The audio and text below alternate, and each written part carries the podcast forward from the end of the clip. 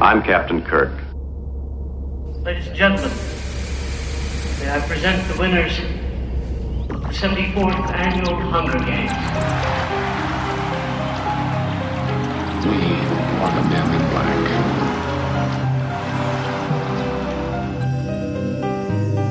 I'm the doctor, by the way. What's your name? Rose. Nice to meet you, Rose. Run for your life.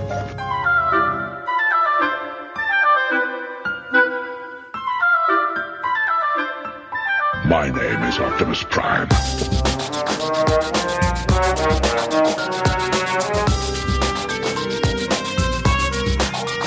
I am the Futus of Borg.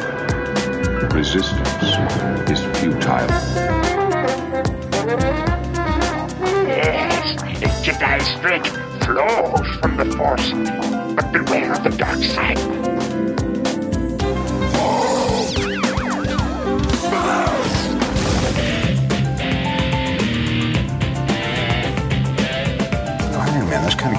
To it. I mean, it's not technically accurate. It's, it's a gold titanium alloy. I'm sorry, Dave. I'm afraid I can't do that. This is uh, Rico, and you're listening to Treks in Sci-Fi. Happy Father's Day, everybody. This is Mark Daniels from the Great Pacific Northwest, and you are listening to Treks in Sci Fi. This is episode 639 for Sunday, June 18th, 2017. I'm back this week with another classic science fiction movie. Today's movie is the first post World War II science fiction movie made in Hollywood. It's Rocket Ship XM. Before I get into today's podcast, I want to thank Rico for giving me this opportunity to share with all of you another classic science fiction movie. I also want to thank everyone who took the time to listen to me today. I hope you enjoy the podcast. With that said, I'm going to play the main title theme to Rocket Ship XM. So sit back, relax, and enjoy the rest of the podcast. I'll be back with some movie information, and then we'll get into the movie.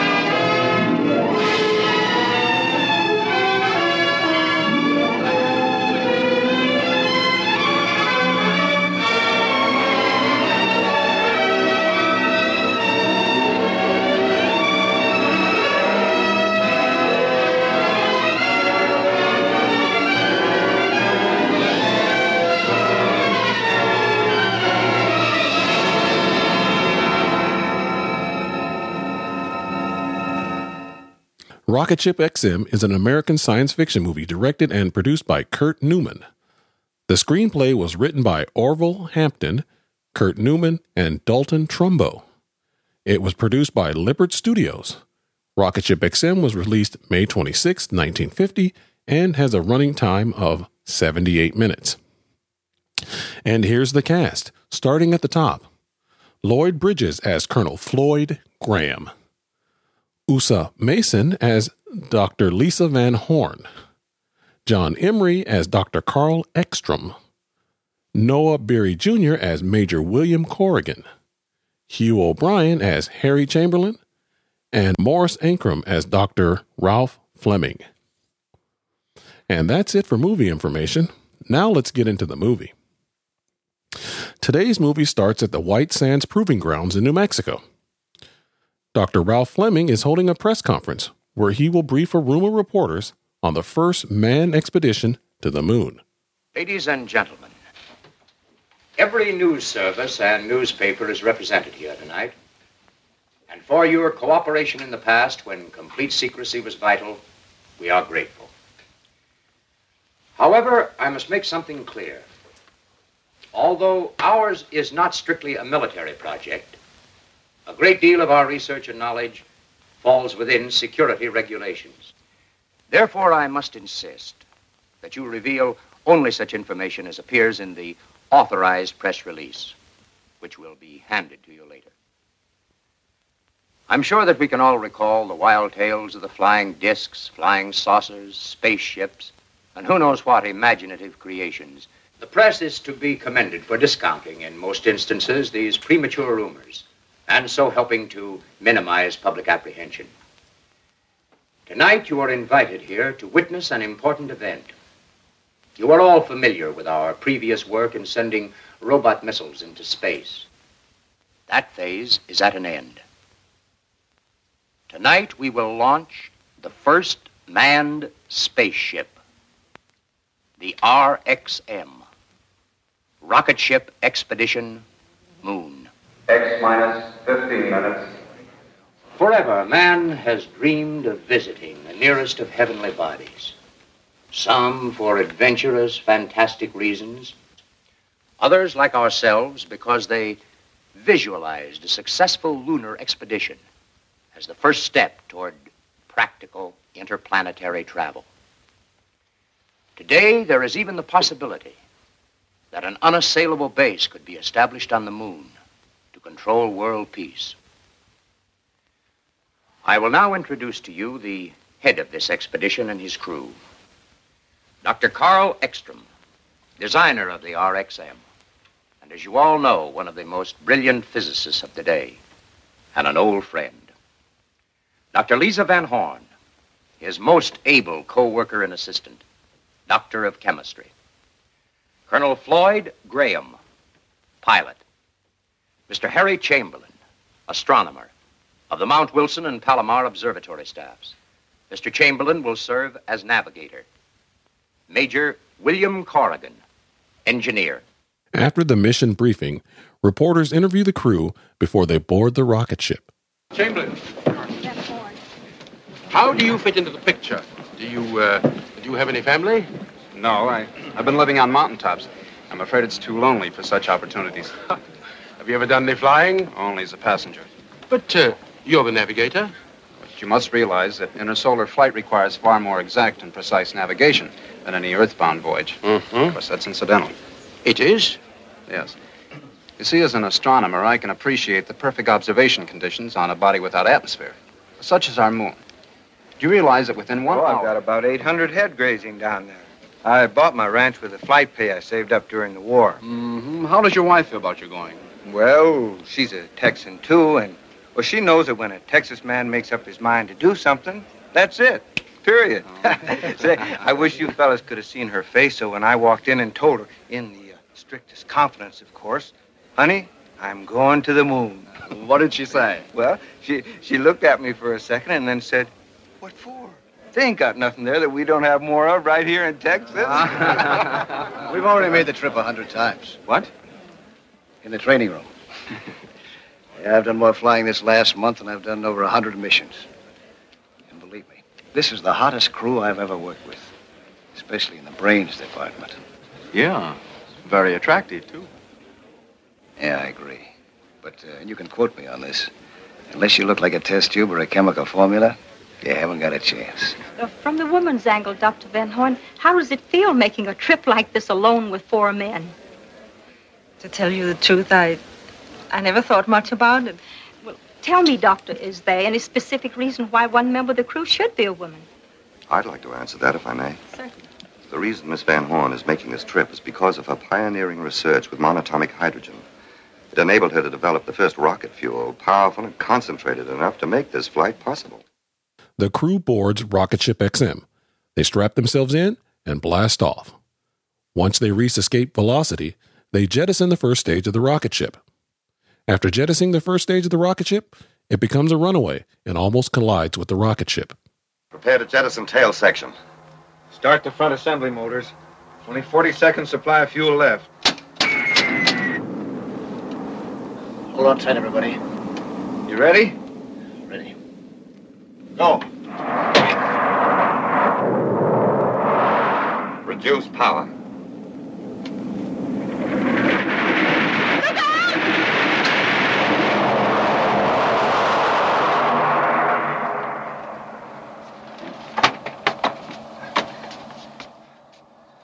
Was a little too close for comfort. Uh, we might be in a vacuum, but I sure felt the wind of that one. The crew begins to settle in for their journey. Major Corrigan gets a little upset when Henry Chamberlain tells him that Texas is a mere speck from outer space. I think I like all this dark.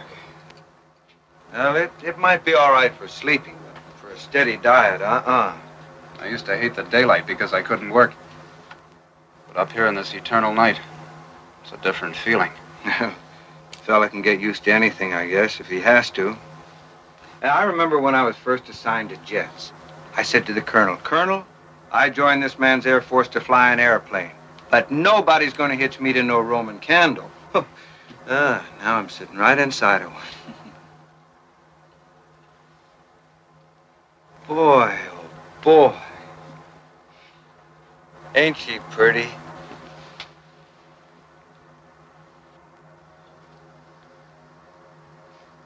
You see Texas?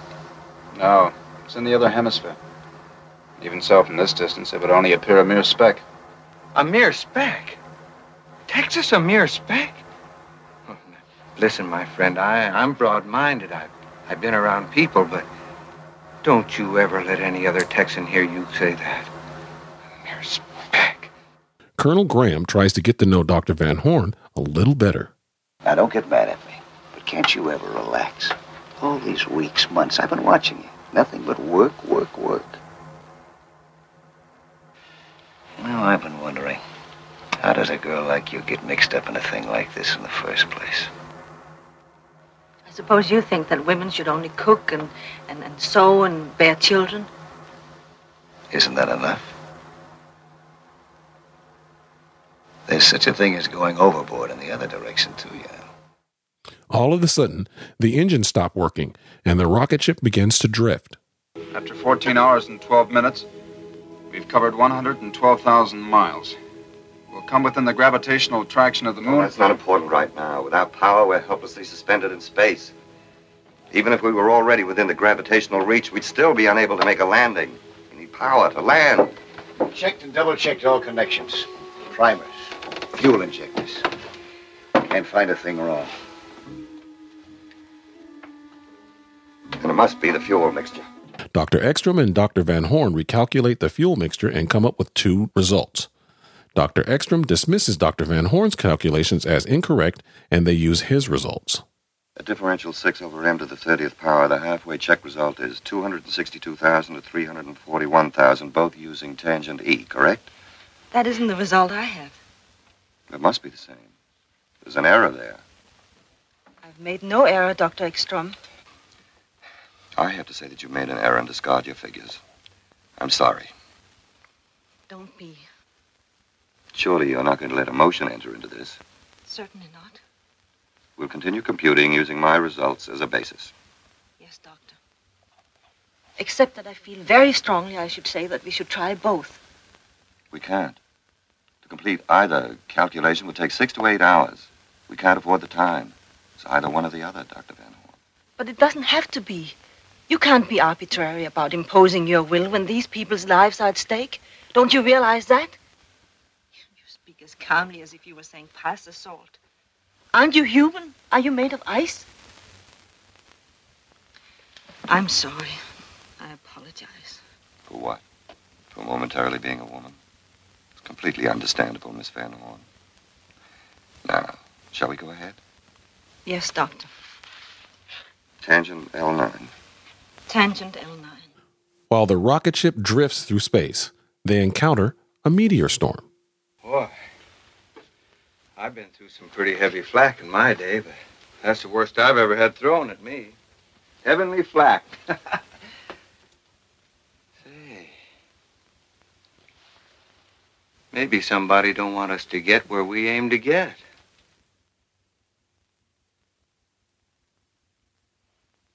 Oh, cheer up, Harry. After what we've been through, we'll get there all right. Maybe it'd have been better if one of them had struck the ship. At least it'd have been sudden. Quick. Dr. Angstrom and Dr. Van Horn have finished their calculations and have a plan to move the chemical tanks and fittings in the rocket ship. Colonel Graham and Major Corrigan enter the engine section of the rocket ship and begin to move the tanks and fittings. Now, your computation? We have to add 12% O3 to A16. Right. 12% O3 to A16. This means we'll have to rearrange some of the fuel tanks and all the connections. I will replace these H tanks with these. Well, the motor room's pressurized. Think you can manage a half-ton tank? Oh, sure. Down on my ranch, I used to throw a little old thousand-pound steer over my shoulder every morning. Sure that wasn't a little old bull you were throwing. Recalculating the fuel mixture and swapping the tanks fixes the problem. Dr. Van Horn is a little unsure about the new fuel mixture. Dr. Ekstrom orders Colonel Graham to engage the engines. The engines fire and the rocket ship careens out of control into deep space. The crew is rendered unconscious due to the rapid acceleration. How long has it been since? I'm afraid we'll never know. How are the others? I think everybody's going to be all right. It must have been days. Fortunately, the engines were turned off. When? I must have turned the levers off when I blacked out. But at what speed? You know the consequences of a body moving with unchecked velocity in free space. Infinite motion. So we made a little detour. Now we gotta double back to that last road sign. Come on, let's go to work. The rocket ship has traveled over 50 million miles while they were unconscious. They wake up days later, 50,000 miles from Mars. I seem to be getting a strong reflection of impulse directly ahead, 50,000 miles. That explains it. Explains what? Of course.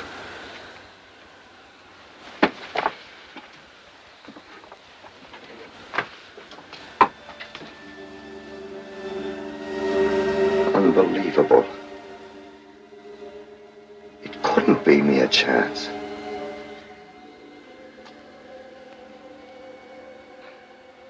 I don't quite know how to tell you it's so. If I could have even dreamed that a, that an incredible set of circumstances, each precisely and exactly timed, would carry us unerringly through space to our most congenial planetary neighbor, Mars, I would. Mars?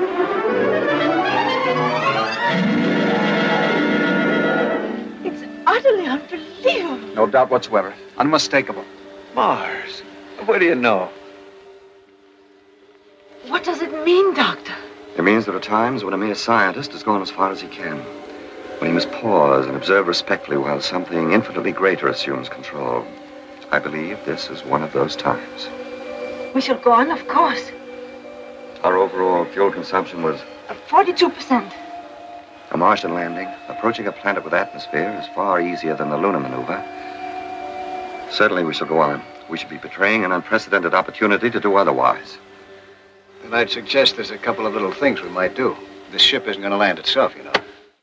They land on Mars safely and start exploring the next morning. They find the ruins of a Martian civilization destroyed long ago by an atomic war. The mind that conceived this must have been of a high order of intelligence. At least the equal of Earth. Perhaps considerably above ours. To think that a complex, organized society existed here once. Yes. From all indication, thousands of years ago. I wonder how it happened. There's always the possibility of a meteor. But then it would have created a depression like a moon crater. No, this wasn't caused by a meteor. This is definitely blast effect coupled with intense heat. There's a strong field of radiation over there.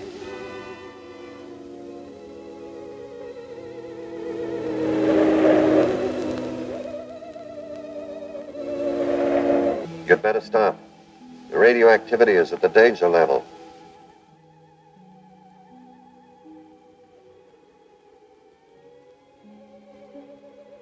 Ironic, isn't it?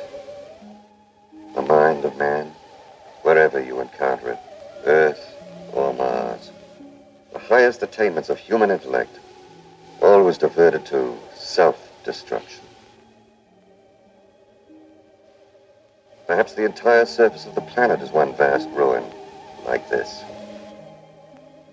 Well, do you think we ought to start back for the ship? I agree to that. We're neither prepared nor equipped for any stay here. We have supplies for several days. Let's use this precious time as effectively as we can. I agree with Dr. Ekstrom. A day here is more valuable than years of research on Earth. Well, okay then, let's get going. The crew decides to hold up in a cave overnight. Harry wakes everybody up from their sleep to tell them that he saw some people outside the cave. They go to investigate and find footprints. Major Corrigan and Dr. Ekstrom decide to look for the inhabitants. Major Corrigan and Dr. Ekstrom find a blind woman. She screams out, and they are attacked by a tribe of cavemen.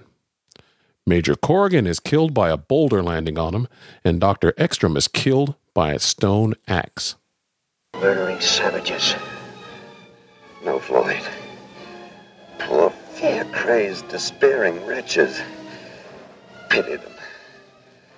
Pity them. Don't talk anymore. You must get back to Earth. Tell them what we found. Colonel Graham, Dr. Van Horn, and Harry Chamberlain head back to the rocket ship. Harry Chamberlain is injured on the way back to the rocket ship by a rock thrown by a caveman. The three board the rocket ship and blast off. The three make it back to Earth, but do not have enough fuel to make a landing. Colonel Graham contacts Dr. Fleming via the ship's radio and tells him everything that happened on their mission. Well, what's the matter? Everything's worked out so far, right in the nose. We haven't got enough fuel for a landing. Not even for an approach. But the motors were functioning perfectly before I shut them off. At one tenth capacity. I'm sorry, it's all my fault. Maybe it's only the instruments.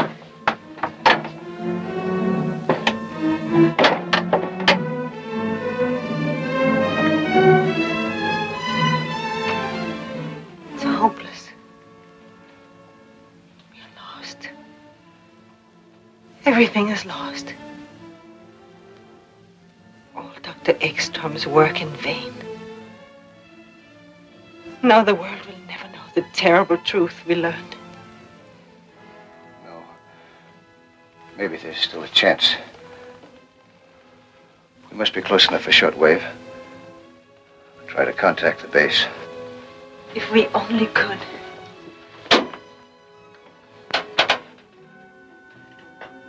We must report everything. Tell them as much as we can. The mistakes that we made. RXM calling BWS. RXM calling BWS.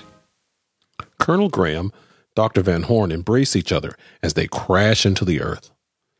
Dr. Fleming talks to a group of reporters about the demise of rocket ship XM and the future of space travel. Dr. Fleming? Yes? The men from the news syndicates are still waiting. All right, let them come in.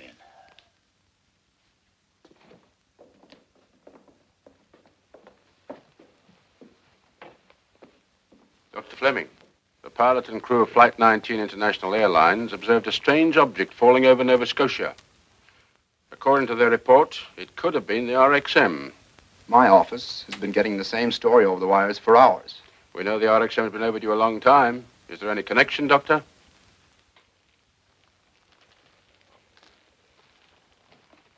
As yet, there has been no confirmation, but yes, I believe there is a connection. Then they all perished in the crash. No, two were lost earlier. But the flight must be considered a failure. Failure. Every point of our rocket theory has been established. It has proven that interspace travel is not only possible, but practicable. And it has supplied us with information which may well mean the salvation of our own world. No, gentlemen. The flight of the RXM was not a failure. Tomorrow we start construction of RXM 2.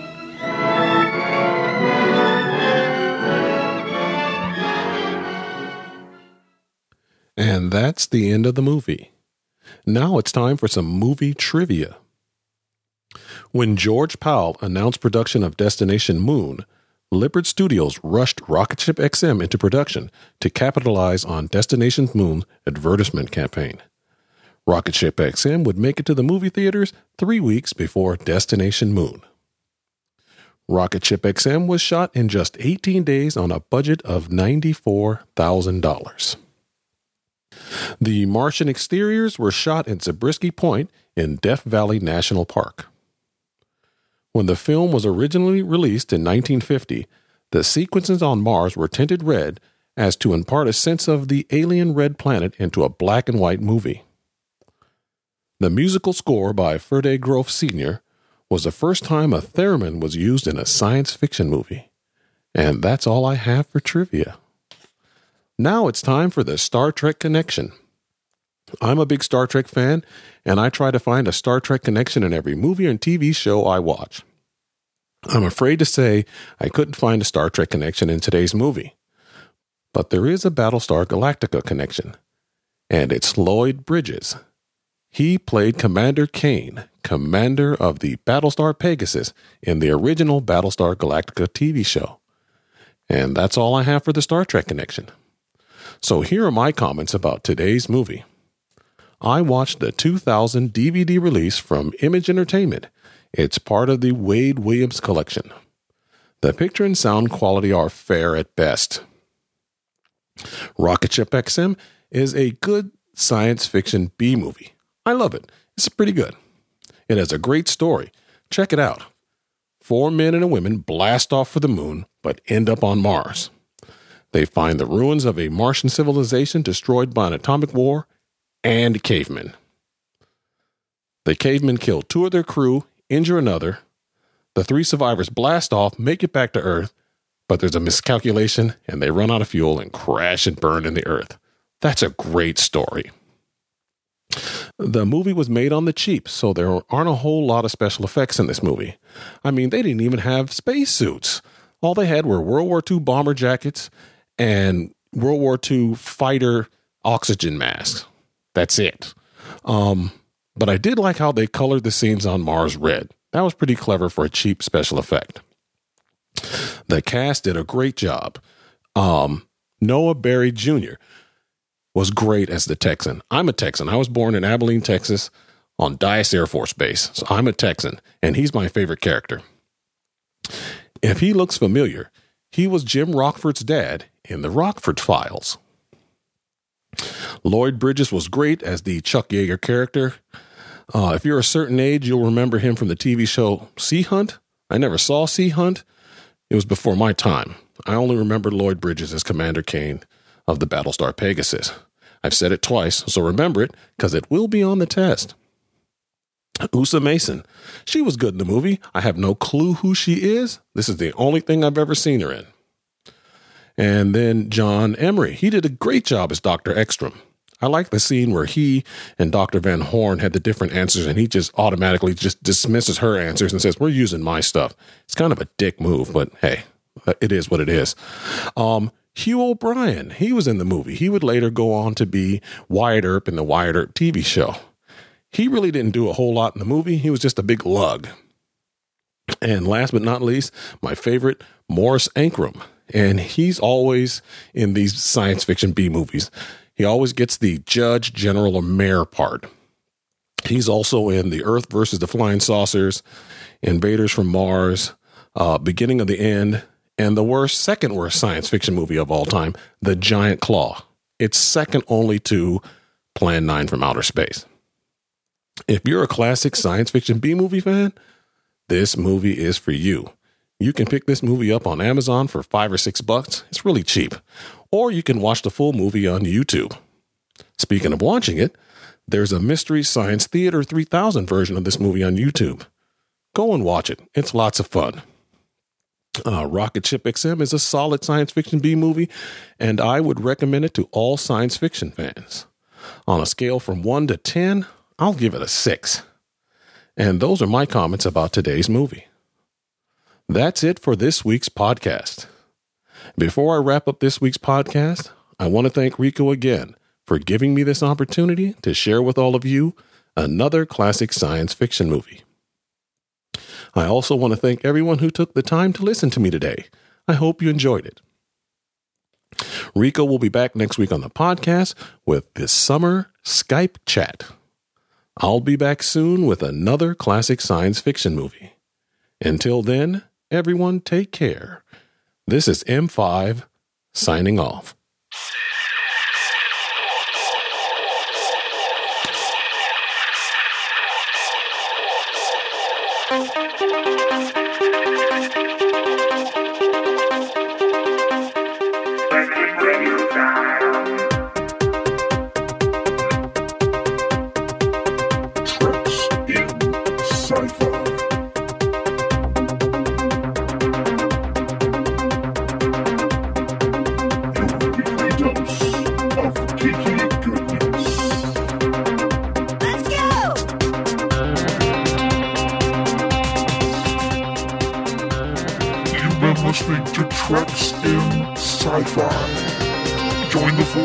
At treksinsci-fi.com forward slash forum or write to Rico today. TrekSF at gmail.com. Until next time, live long and prosper. Treks in Sci-Fi. End of transmission.